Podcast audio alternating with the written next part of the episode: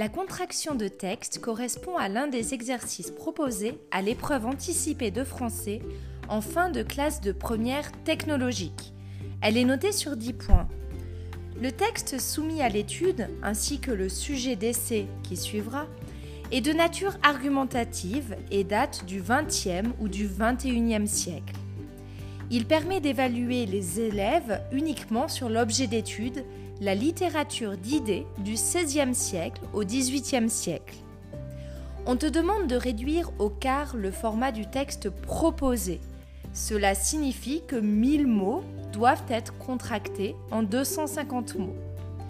Tu dois conserver le style de l'auteur et respecter l'ordre des idées et la stratégie argumentative. Il faut te mettre à la place de l'auteur en supposant que tu es contraint de dire la même chose mais de façon plus concise et plus dense. Cette partie de l'épreuve écrite dure deux heures. Elle est suivie d'un essai. Je te souhaite la bienvenue dans l'épisode 6 de la saison 2 spéciale Bac de français de Réussite et cours de français.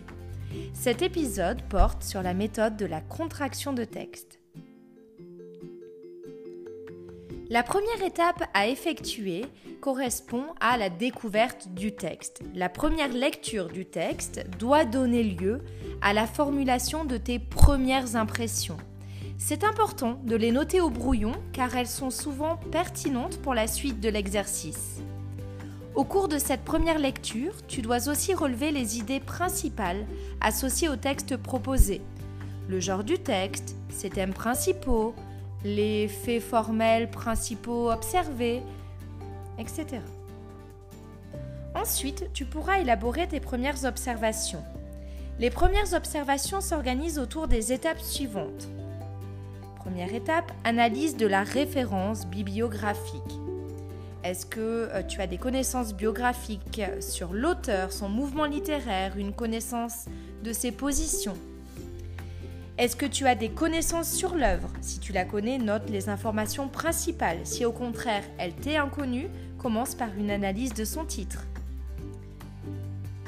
Une observation, des observations sur l'extrait. Il faut que tu observes où se situe l'extrait. Euh, par exemple, une introduction ou une préface n'a pas la même utilité qu'une conclusion. Enfin, tes premières observations doivent porter sur la date. Euh, réfléchi au contexte historique et culturel. Ça, c'était pour les premières observations bibliographiques. Dans un second temps, il s'agit pour toi d'identifier le thème et la thèse du texte et de son auteur. Tu vas repérer les idées principales défendues par l'auteur, elles correspondent aux arguments, ainsi que leur enchaînement. Il te faudra aussi repérer les exemples qui peuvent être des éléments détaillés, des citations, des références à des textes ou des œuvres. Tu peux enfin relire une nouvelle fois le texte en barrant tout ce qui est superflu. Cela va te faire gagner énormément de temps pour l'étape suivante. L'étape qui suit les premières observations correspond au relevé des idées principales. Je t'invite au brouillon à tracer un tableau constitué de deux colonnes et d'autant de lignes que de paragraphes dans le texte. Pour chaque paragraphe, il faut, dans la colonne de gauche, déterminer un titre qui permet de le synthétiser. Reprendre les idées principales en respectant l'ordre et l'enchaînement du texte. Détailler ces idées en reprenant les exemples de l'auteur. Attention à être efficace et à bien utiliser les techniques de la prise de notes pour ce travail afin de ne pas perdre de temps. Dans la colonne de droite à présent, je te propose de transformer ces idées en phrases complètes de résumé. Ce qui nous permet d'arriver à la quatrième étape, la transformation en résumé. Chaque paragraphe doit faire l'objet d'une reformulation personnelle. Il faut faire des phrases complètes et syntaxiquement correctes. Tu dois veiller à ne pas recopier le, style de le texte de l'auteur, tout en conservant justement son style. Chaque paragraphe doit faire un certain nombre de lignes. Tu peux à présent recopier le résumé de la colonne de droite sur ta copie. C'est l'étape de la rédaction. Il convient de rédiger quand même entièrement sa contraction de texte au brouillon. Je pense que tu as le temps en t'appuyant sur les repérages faits lors de la première étape. Ce brouillon doit être relu, corrigé, modifié, amélioré jusqu'à ce qu'il atteigne les différents objectifs de l'exercice que j'ai énoncé en introduction de ce podcast. Enfin, tu dois absolument garder un temps de relecture qui te servira à veiller à ce que l'ensemble des paragraphes du texte de l'auteur se retrouve dans le texte de ta copie, ainsi qu'à compter le nombre précis de mots et l'indiquer en fin de texte. Une petite astuce pour cela, marque dans la marge une indication chiffrée tous les 50 mots. Cela te gagnera du temps. Je termine ce podcast avec quelques astuces pour la contraction de texte. Je t'invite à ne pas intégrer dans la contraction les éléments barrés lors de la première étape. Tu peux également, pour gagner des mots de la place, remplacer une périphrase par un seul mot. Remplacer une énumération par un terme générique, par exemple les chiens, les chats et les lapins.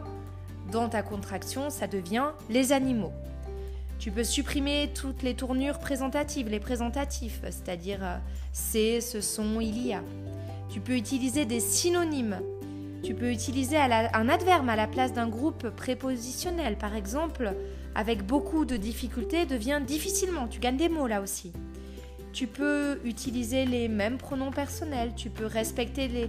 Il faut, utiliser les mêmes pronoms personnels. Il faut respecter les temps verbaux et les indicateurs temporels. Et enfin, il faut utiliser les mêmes types de phrases que l'auteur ce qui est à éviter. Euh, écrire l'auteur dit que. Commenter les idées de l'auteur en donnant ton avis.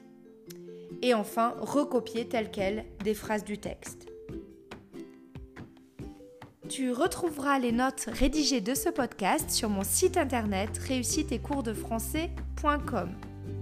J'espère que ce podcast te sera utile je te donne rendez-vous dans le prochain podcast pour découvrir la méthodologie de l'essai. Et euh, je te dis donc à très bientôt et surtout n'oublie pas que la force de la littérature soit avec toi. Bye bye